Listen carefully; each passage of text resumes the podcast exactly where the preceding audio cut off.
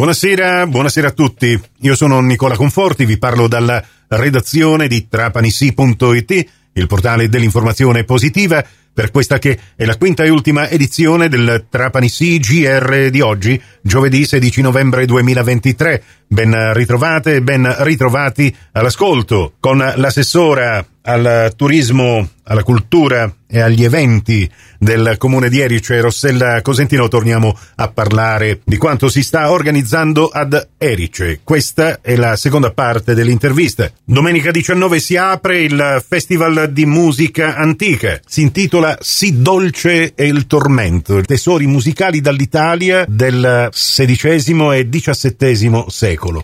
È molto interessante questa iniziativa, ma per assistere a questi concerti come funziona? Allora, anche qui eh, potete fare riferimento ecco, alla pagina internet del nostro sito istituzionale, così come ai nostri canali social. È prevista ovviamente una um, registrazione o una, um, perché i posti sono ovviamente limitati, per cui eh, tenete conto che magari ecco, tra venerdì e sabato oh, um, un primo contatto ecco, con il numero di telefono, i contatti che abbiamo messo a disposizione per gli utenti, è importante farlo. Uh, il costo del biglietto è 6 euro, è previsto un, un biglietto di, di, di entrata e il, il, concerto durerà all'incirca un'ora più o meno, un'ora, un'ora e trenta. Eh, diciamo che la novità di quest'anno è anche il coinvolgimento ecosensoriale, al di là ecco, della vista e dell'udito ci sarà anche il, eh, il palato perché eh, abbiamo organizzato anche una degustazione di prodotti a tema durante il corso della, della, della serata. Insomma, la possibilità di passare almeno questa domenica con questo eh, concerto e il Festival di Musica Antica,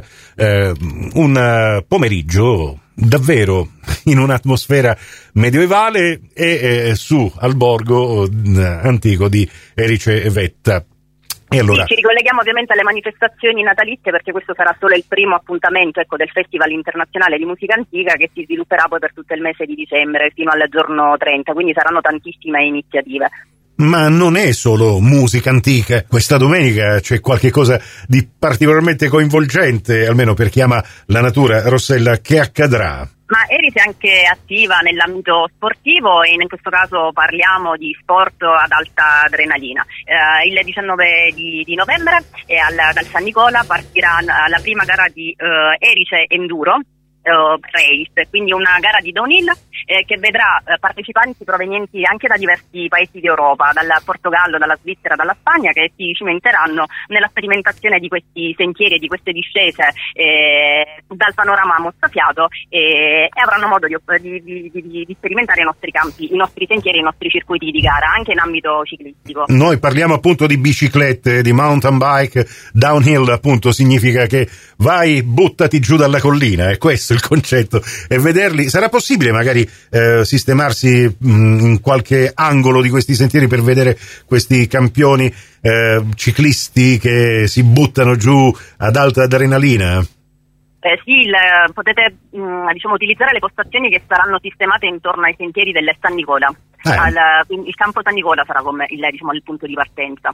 Eh, e da lì ovviamente lungo i sentieri c'è la possibilità di sistemarsi per assistere e fare le fotografie, perché anche lì si tratta di eh, un, è molto spettacolare, certo. al di là poi del, del, paesaggio, vedere queste mountain bike, questi atleti che fanno delle acrobazie, perché poi ovviamente eh, bisogna anche proteggersi, avere dei sistemi di protezione importanti, caschi e protezione, lo sport cioè non, è, non, non, lo possono, bisogna essere allenati ecco, per praticarlo, però assistere assolutamente sì. E mi permetto di aggiungere tutto nel massimo rispetto della natura, perché i, i nostri boschi lo sappiamo, sono una prerogativa che dovremmo comunque sempre tenere in altissima considerazione e anche con questo tipo di sport che salvaguarda eh, appunto la natura possiamo e riusciamo a farlo ad Erice così come lo si fa in tutte le altre parti del mondo abbiamo la fortuna di avere una montagna bellissima per cui eh, dobbiamo proteggerla, salvaguardarla e valorizzarla e penso che anche la, la pratica, la disciplina di queste attività sportive sia un modo per mantenere l'attenzione sempre alta nei confronti ecco, del,